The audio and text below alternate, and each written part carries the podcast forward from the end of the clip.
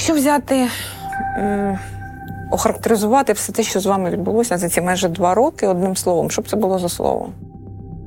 Початок січня 2018 року. Історик та релігієзнавець Ігор Козловський дає інтерв'ю Радіо Свобода, але не про науку.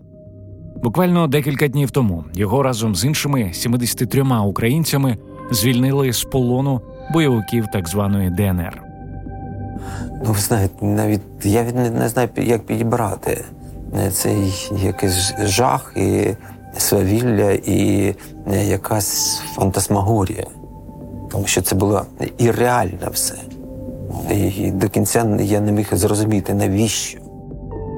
З самого початку російської збройної агресії проти України корінний донечанин Ігор Козловський активно підтримував недоторканість нашої країни і не приховував своєї позиції.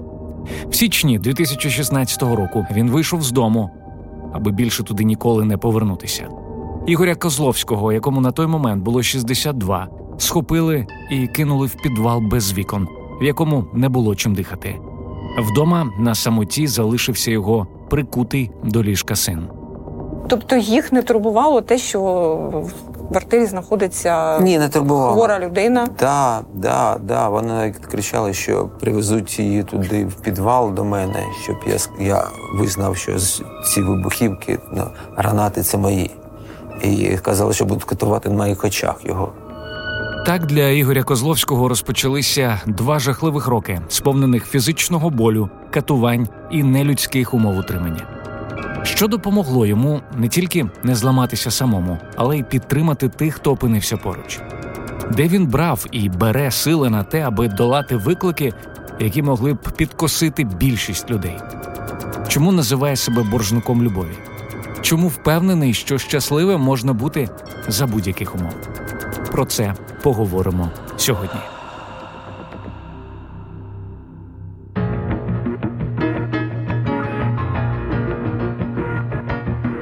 Привіт! Мене звати Володимир Анфімов. Це подкаст інше інтерв'ю.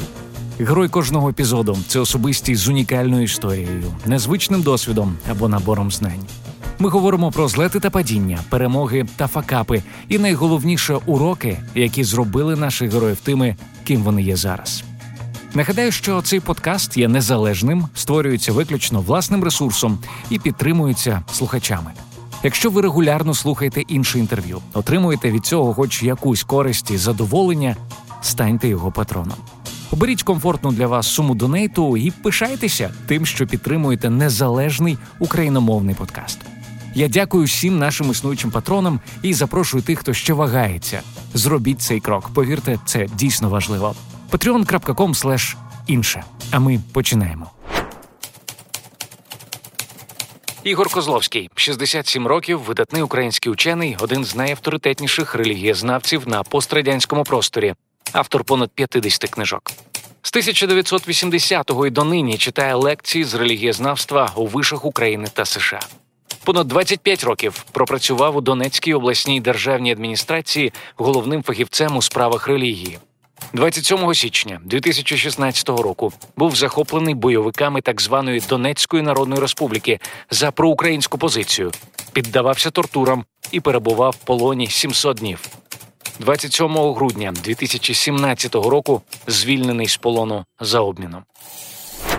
Готуючись до інтерв'ю, вичитав, що ваші слова про те, що у вас після полону було понад 650 вже інтерв'ю. Та вже зараз 700 вже 700. Е, скажіть, до до такої публічності вже звикли, і взагалі, що для вас є ось ця публічність? Да нічого, мабуть, нічого не значить. Е, ну, ви розумієте, я ж внутрішня людина, і ці моменти зовнішні, вони скоріш як інструмент для того, щоб донести до спільноти е, свої думки, свої переживання. Але взагалі я я ж не амбітна людина. Для мене зрозумілим, що будь-яка людина, яка проходить через певні кризи, у постійно є вибір. Вибір між амбіціями і цінностями. Я це постійно підкреслюю для того, щоб було зрозуміло, що я все ж таки людина цінностей, і е, всі моменти публічності вони є простором горизонтальним. А я переважно живу вертикально. А можете пояснити, і... що маєте на увазі?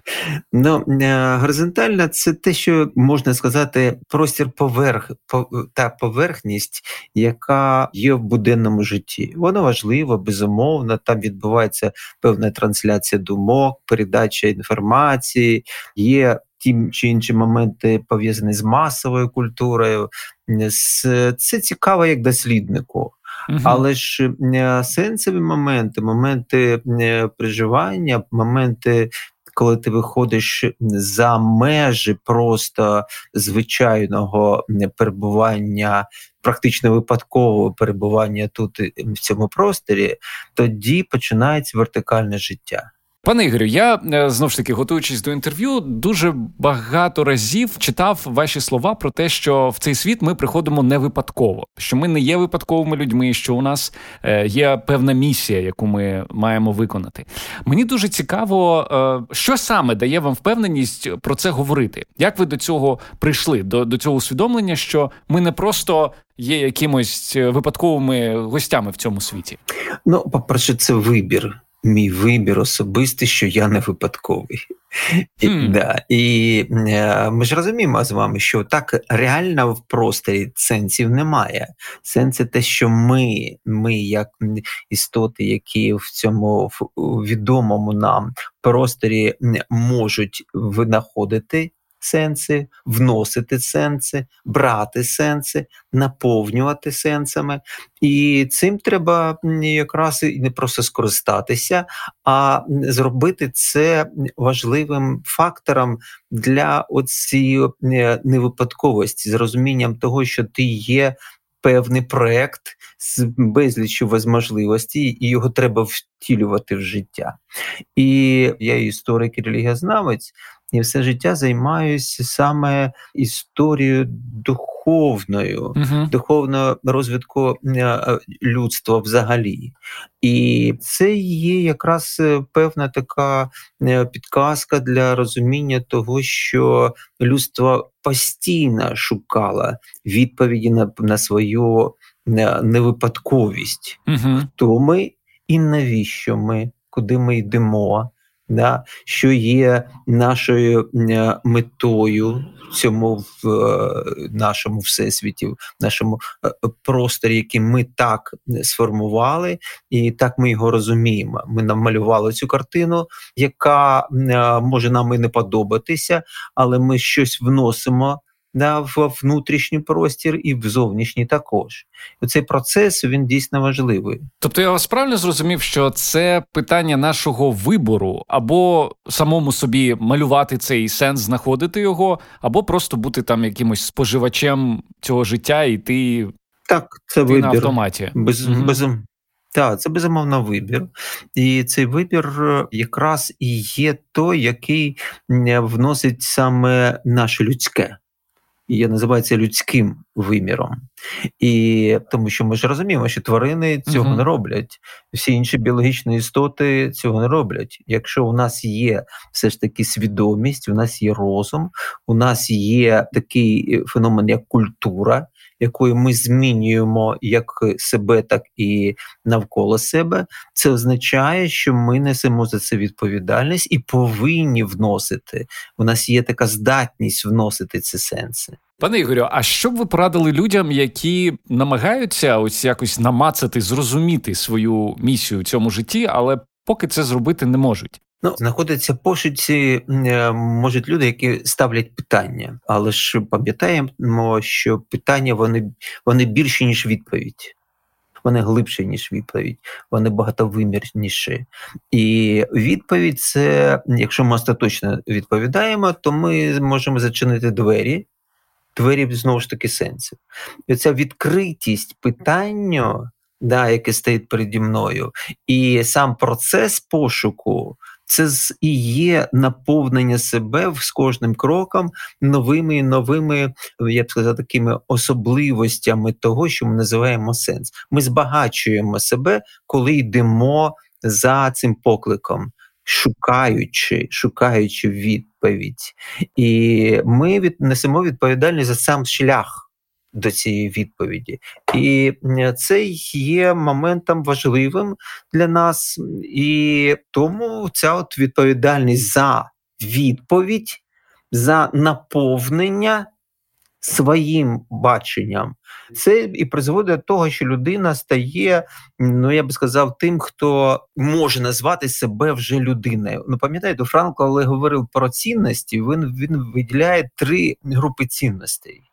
Він говорить: є цінності творчості, те, що ми даємо світові, наш дарунок, наш внесок, щось даємо надмірним а, у вас є робота, але ви взяли на себе додатково, наприклад, там вести подкасти.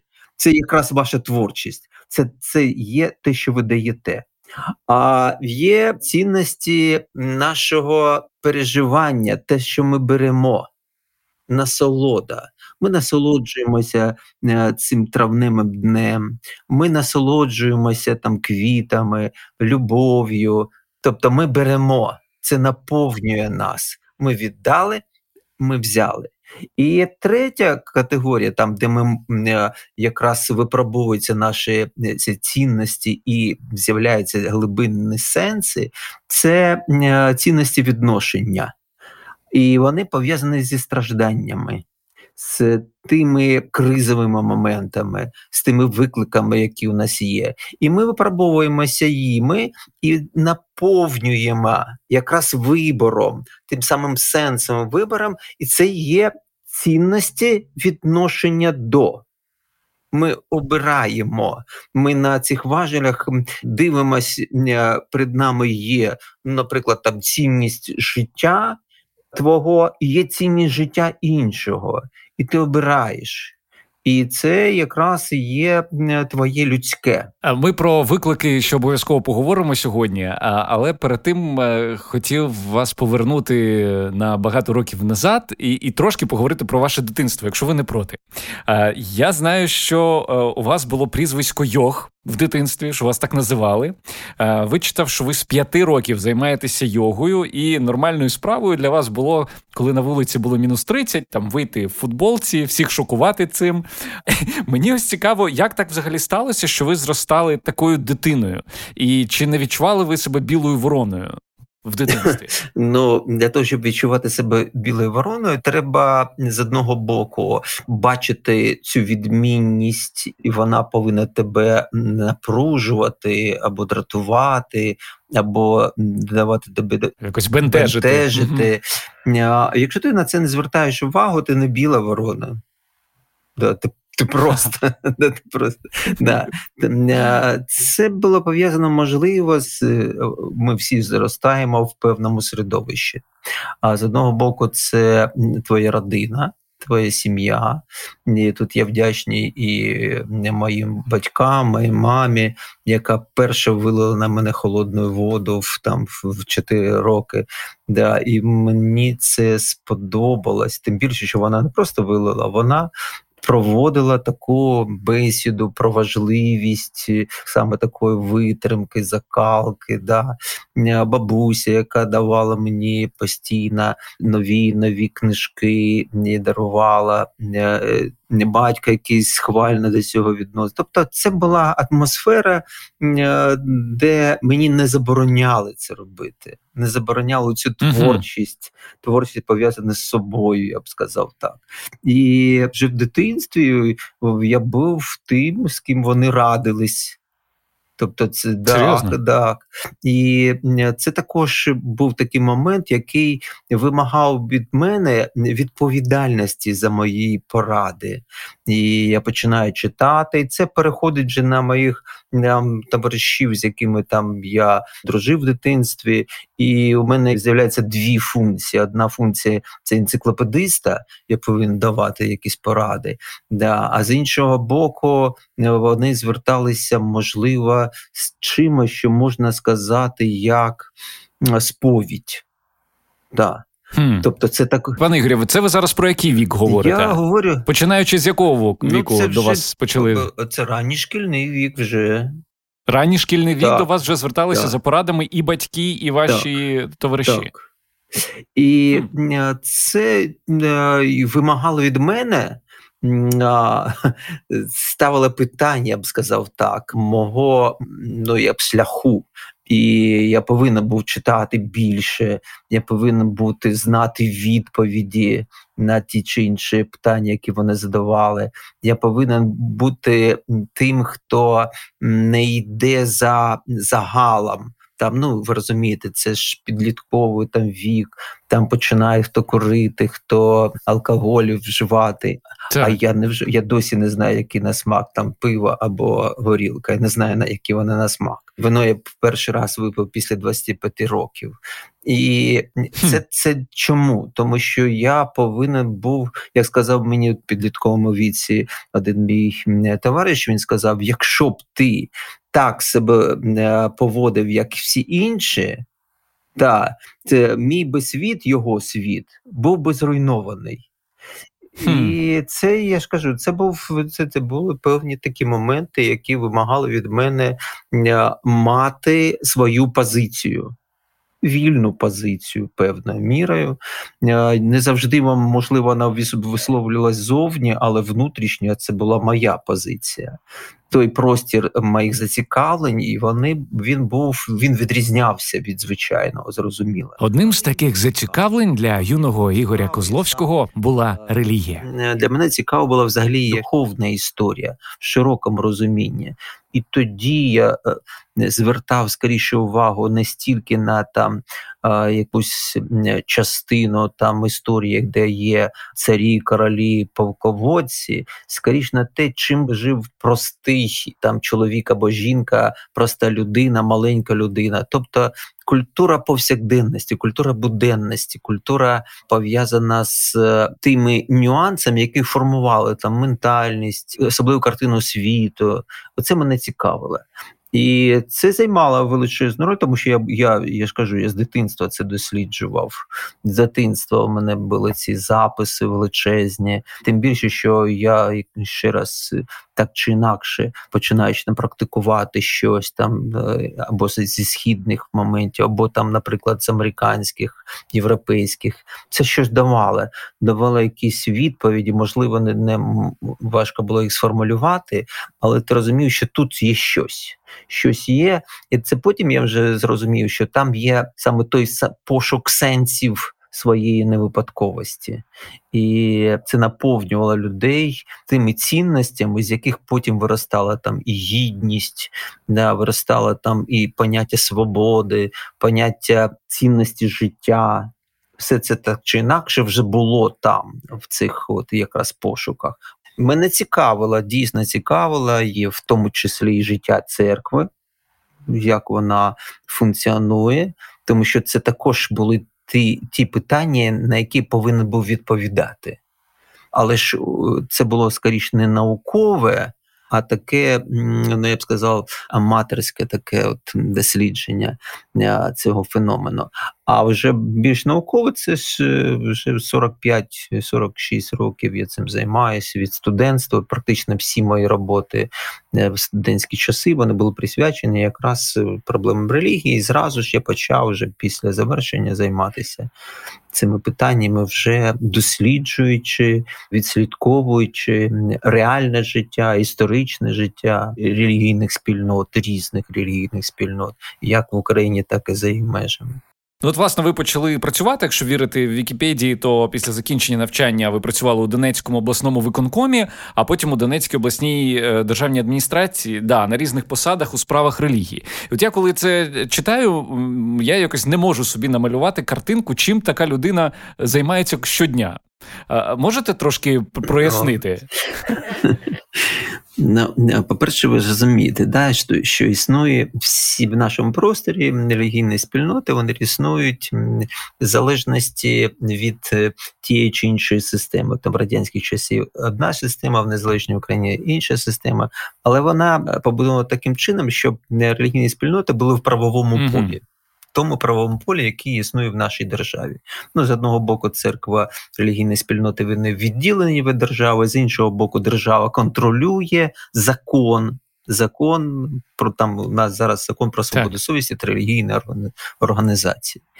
Це означає, що ця структура, вона як буфер з одного боку вона повинна е, відслідковувати, щоб не було порушення чинного законодавства, як з боку релігійних спільнот, щоб вони не втручались в діяльність держави, а з іншого боку, щоб держава також не переходила межу і не втручалась в життя релігійних спільнот. Таке ну ж таки, як прикордонники, Так. якщо можна Цікаво. провести таку аналогію. Да. І е, це не вимагає від тебе не просто бути там чиновником, це вимагає від тебе бути дослідником, в тому числі ти повинен знати життя релігійних спільнот реальне. Не ті, як не те, яке прописано в книжках, а реальне. Ти не просто спілкуєшся, ти ж, можливо, навіть живеш цим життям, тому що, приходячи в ту чи іншу спільноту, ти зустрічаєш людей, які зростають на твоїх очах, з якими ти починаєш дружити, не просто спілкуватися. Ти знаєш зсередини, з можна сказати, повсякденне їх життя, не тільки те, яке є фасадом. Це збагачує тебе. Це безумовно збагачує. Якщо б ти працював там поліціянтом, то зрозуміло, щоб тебе е, більше збагачувало там життя кримінальних Так. структур. А, да. Це нормально, це будь-яка професія, вона є відбитком на твоїй долі також. І ти відкриваєш для, себе нові світи, Е, починаєш читати цю літературу, ти заглиблюєшся, і ти розумієш, що спілкуючись цією людиною, яка, наприклад, там православний, греко-католик, свідки Єгови, євангельські християни, баптисти, там мусульмани, юдеї, ти повинен говорити їх мовою. Ти не можеш говорити іншою мовою, ти повинен говорити їх мовою для того, щоб донести сенси, ті, які необхідно донести. І це вимагає від тебе, а в мене вже ж напрацьована да, оця енциклопедичність. Да?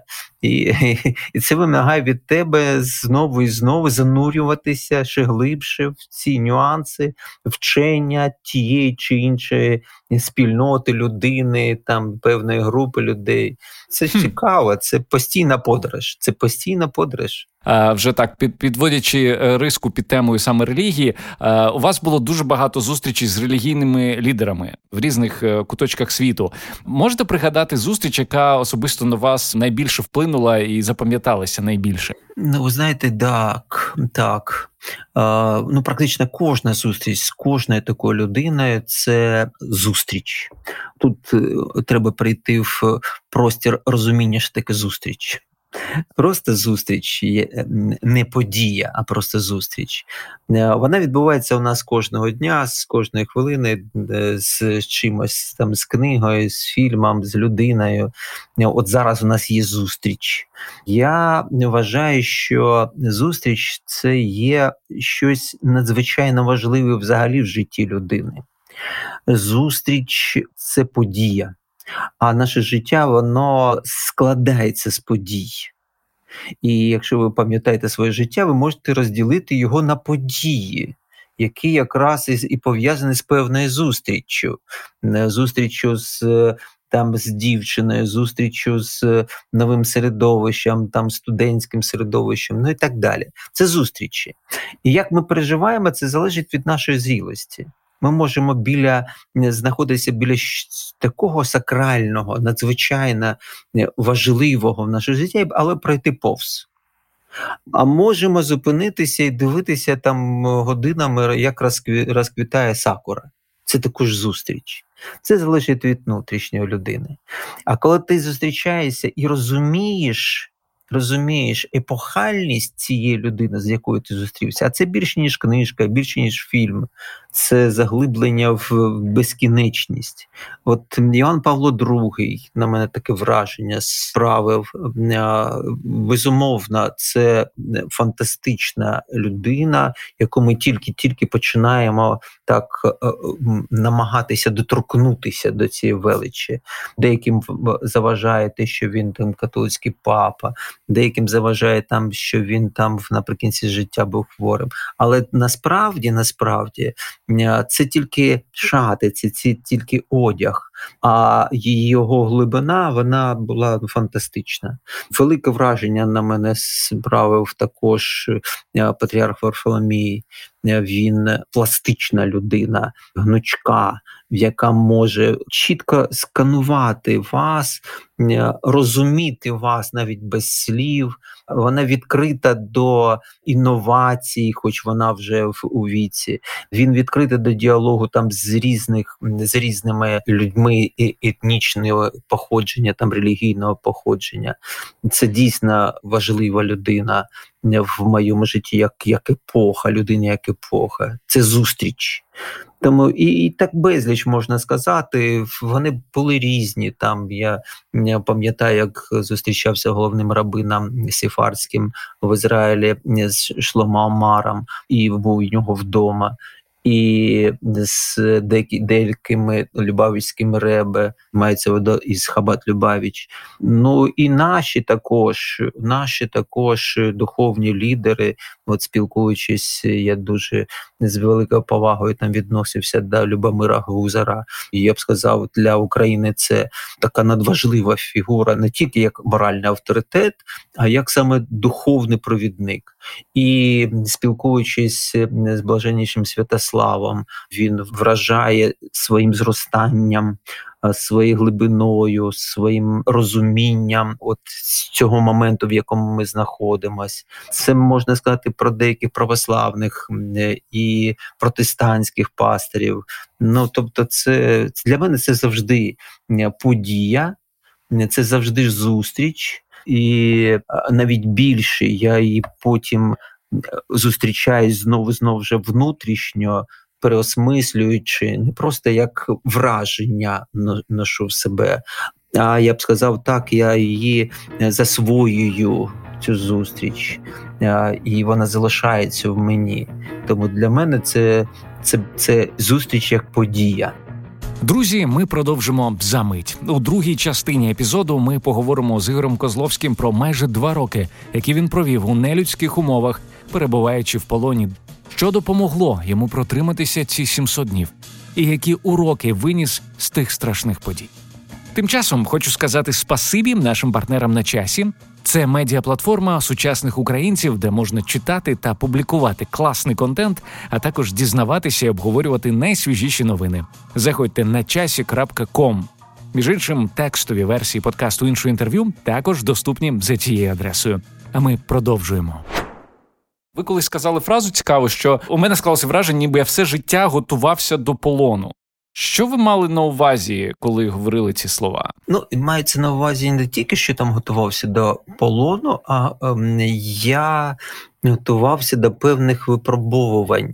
Їх було в моєму житті так багато, і виходило так, що всі на все нові нові випробування вони посилювали щось в мені, і це давало мені вже впевненість в тому, що наступний крок я можу і подолати також. І що таке полон? Це також зустріч. Mm. Вона ну, можливо носить негативний зовнішній характер, але внутрішньо це також ти зустрічаєшся з собою в черговий раз. Е, це виклик. Якраз ці цінності, про які говорив Франкл, цінності е, відношення, як ти можеш відноситись до того перебування в тих умовах, до катувань, до людей, які тут знаходяться, до людей, які зраджують, для до людей, які катують. І це, це все питання, твої питання, це не їх питання. Це твоя внутрішня робота, серйозна робота, безумовно. Але в тебе я ще раз кажу, що в мене є вже напрацювання. Я вже брав відповідальність, беру відповідальність. І якщо я проговорював щось для своїх там студентів, учнів, я не проговорював свого життя, проживання цього. І розповідаючи там про ті чи інші релігійні спільноти, я говорив це не з книги. Я говорив це з так, з да, власного досвіду. досвіду. І це, ви знаєте, це таке слово, яке більш вагомо б'є. Так. Дуже багато академічного е, е, в викладацтві є. І ви можете слухати, і ну і просто як як інформація. Угу. А знання це те, те, що ти прожив. І це прожите знання давало мені тоді відповіді, зразу ж відповіді.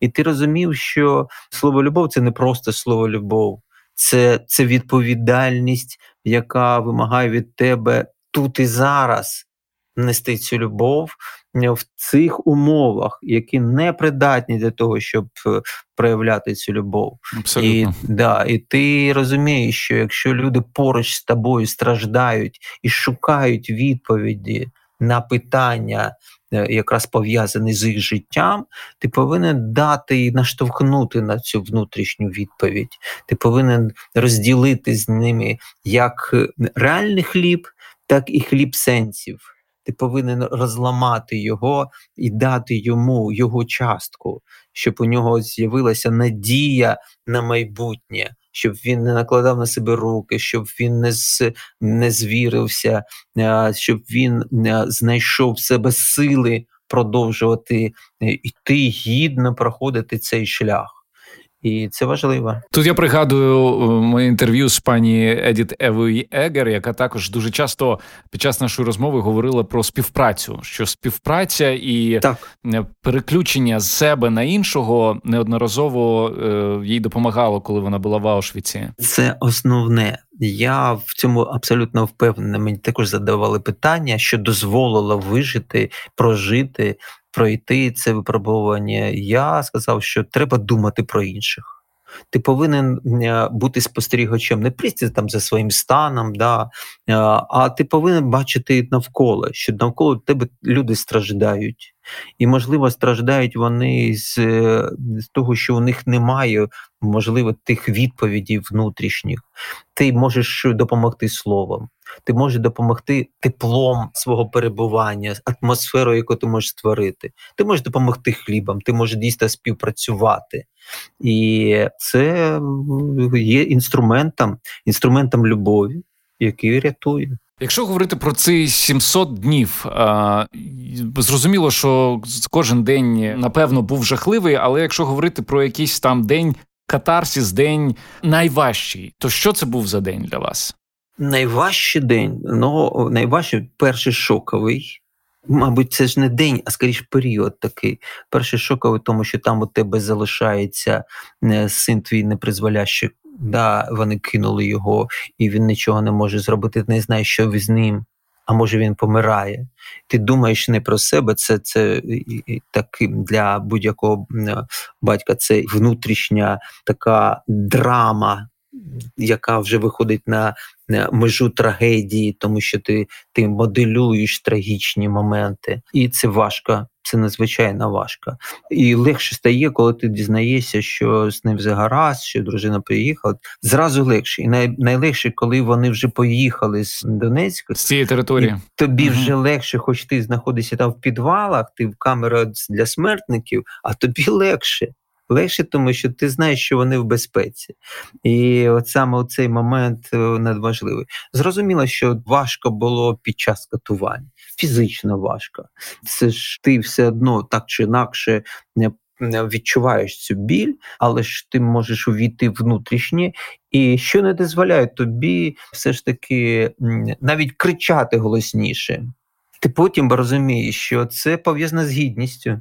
Хм ти розумієш, що ти не можеш дозволити їм зламати твою гідність, і що ти продовжуєш, хоч вони господарі твого тіла, але ж вони не господарі твого внутрішнього духу. Так. В ваших інтерв'ю казали, що в якийсь момент, коли ви зрозуміли, що вже не боїтеся померти, ви знову ж таки так. вийшли на якийсь е, е, інший рівень. Це якраз після катувань, коли вже ти тебе знову ж мішок з голови зняли і кинули в ту камеру підвальну, де знаходилися всі інші бранці.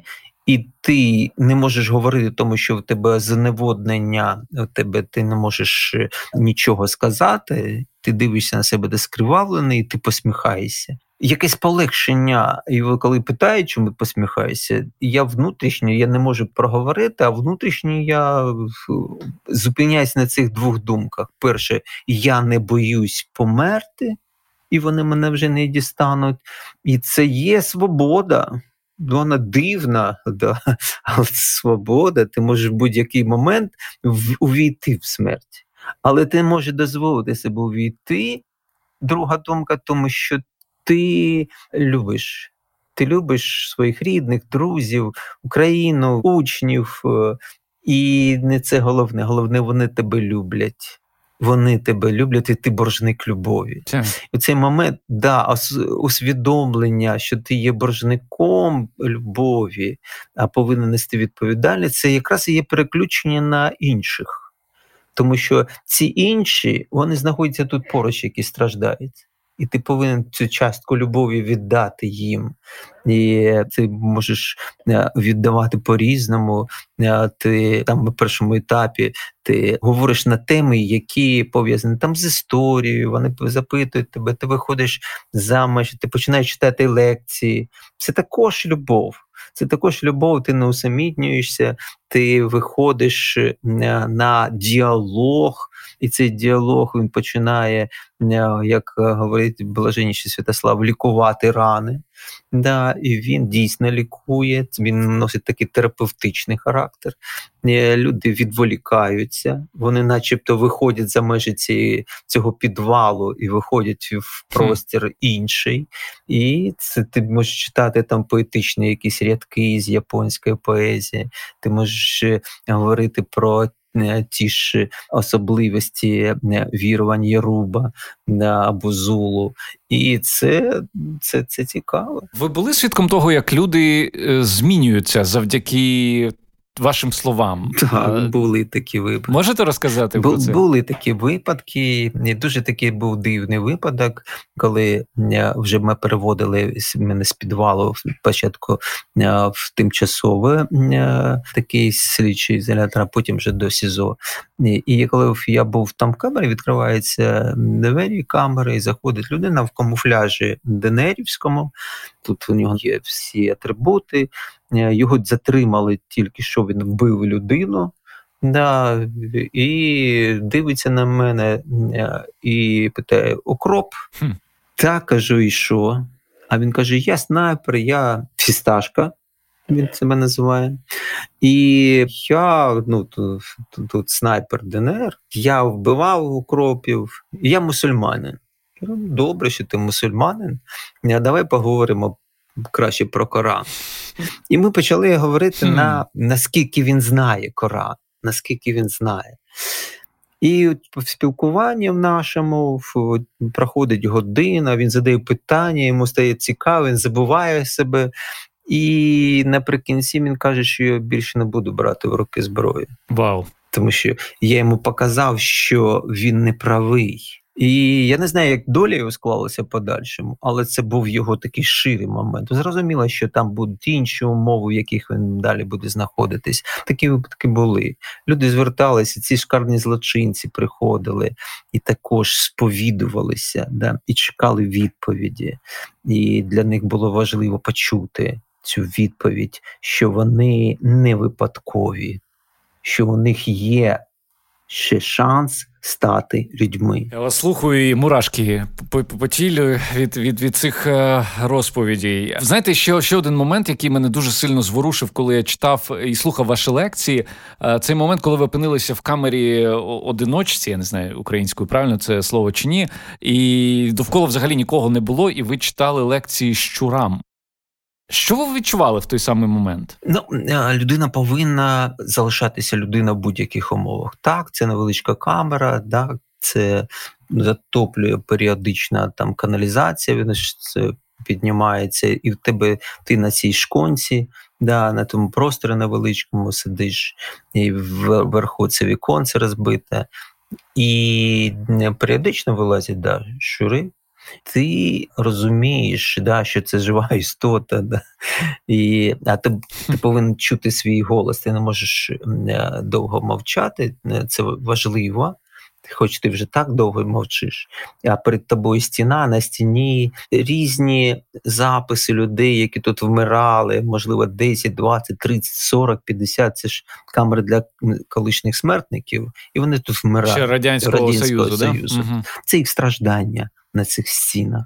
І ти повинен чути голос, ти повинен розмовляти. Це ж е, будь-які там ці от істоти, які вилазять, да, вони викликають ну, на інстинктивну у нас огиду. Да? І для того, щоб знизити цей момент, який традиційно є щось таким е, міксом між е, страхом і огидою, ти повинен чути свій голос, і ти говориш їм. Вони замовкають. І ти говориш, ти говориш, ти читаєш лекції про про тих же коцюків, да, про тих же щурів, яких там обожнюють в, в Африці, навіть храм або в Індії. Да. І був такий досвід. Прийшовши ці всі випробування, е, якби зараз у вас була можливість звернутися до людей, які я не знаю, от людина, яка в перший день опинилася в полоні. За тих умов, що опинилися ви. Що б ви цій людині порадили, зважаючи на те, що ви вже пройшли? Перший період це шоковий, саме найбільш шоковий період. Другий період це період очікування надії, люди втрачають надії. Ну, третій період, коли ти виходиш, також це також певний період. Перший період це дійсно виклик. Для людини вона знаходиться в такому стані, які, яке може зруйнувати її. Перше, вона повинна залишатися людиною, вона повинна е, знайти сенс свого перебування тут і не втрачати цей сенс. Е, він повинен бути зорієнтований в майбутнє і пам'ятати, що його люблять, що його люблять, шукають, чекають і е, борються за його визволення.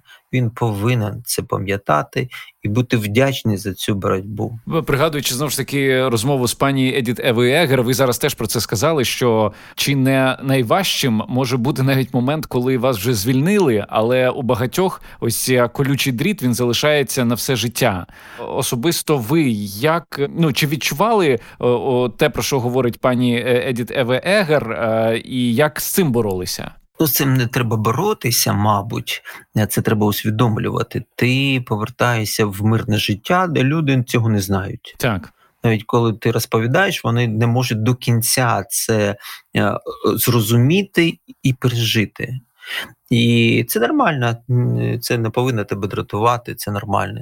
Ти опиняєшся в ситуації, коли все залишилося там, у тебе минуле розділена цим періодом полону, е, такою безоднію, в яку ти провалився, і ти виходиш на поверхню, а в тебе нічого немає.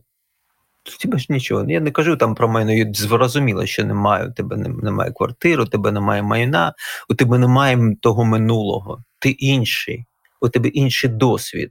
Він е, такий, що, можливо, суспільству не потрібний але це досвід не тільки для тебе. Ти повинен все ж таки готувати суспільство, тому що є така сторінка нашої історії. І я обрав той шлях, коли е, я а, усвідомлюю цю травму, я її е, перетворюю на досвід, я вербалізую її, і я віддаю суспільству. Це лікує. Це лікує вже завершуючи, виходячи на фінішну пряму, дуже хочеться на чомусь там світлому е, фінішувати. Ми, коли з вами особисто зустрілися, я одразу звернув увагу на те, що у ваш і погляд, і статура, е, і все ну свідчить про ну, в мене було враження, що переді мною стоїть там 20-літній юнак. У вас така бадьорість, у вас така енергія, е, у вас така зацікавленість в очах. Скажіть, будь ласка, як вам відкрити секрет? Як вам це вдається? Ну ще раз підкреслюю, да мені 67 років але ж а, інтерес до життя і любов це головне. Головне, тому що саме інтерес, він зацікавленість життям, оця увічне відкриття, воно дає тобі енергію. Ти любиш цей процес, ти відкриваєш і відкриваєшся, і тоді все буде. Але як цю зацікавленість підтримувати в собі? Ну, для, для мене дивно це Ну, звучить. е, я зараз Для поясню. це- Я не знаю, чи дивилися ви фільм е, та, та що танцює у темряві Ага, так. з Бьорк. Так, Пам'ятаєте, так, там так. був саундтрек е, I've seen it all. Так. Я це все вже бачив. Е, і ось ну, люди, які кажуть, я не знаю, що, що, що ще відкривати в світі, все дуже схоже. Що їхати дивитися водоспад, якщо можна кран у себе на кухні відкрити? Це правильно. Тобто люди знову дивляться на що? На поверхню. У них життя не зустріч. А ще раз підкреслю, важлива зустріч як подія. І кожного разу, коли ти бачиш, як розквітає квітка, вона все одно розквітає інакше, ніж інша квітка. І кран, і Ніагарський водопад він зовсім інший. І тим більше людина, з якою ти зустрічаєшся. Людина це безкінечність. І ця безкінечність е, є той момент, коли ти можеш в цей океан занурюватися і відкривати щось собі, і знову ж таки виходити з цієї горизонталі, виходячи на цю вертикаль розуміння безкінечності сенсів в твоєму житті. На цій ноті будемо закінчувати. Пане Ігорі, я вам безмежно вдячний за нашу розмову. Дякую вам. Друзі, це все на сьогодні. Якщо вам сподобався цей випуск, не забудьте залишити відгук на Apple Podcasts, поділитися епізодом з друзями або просто написати мені про ваші враження в нашому телеграм-каналі. Усі лінки шукайте в описі. Крім того, запрошую вас стати патроном іншого інтерв'ю та отримати доступ до ексклюзивних фрагментів, записаних спеціально для тих, хто підтримує подкаст на Патреоні. patreon.com інше. З вами був Володимир Анфімов. Почуємося.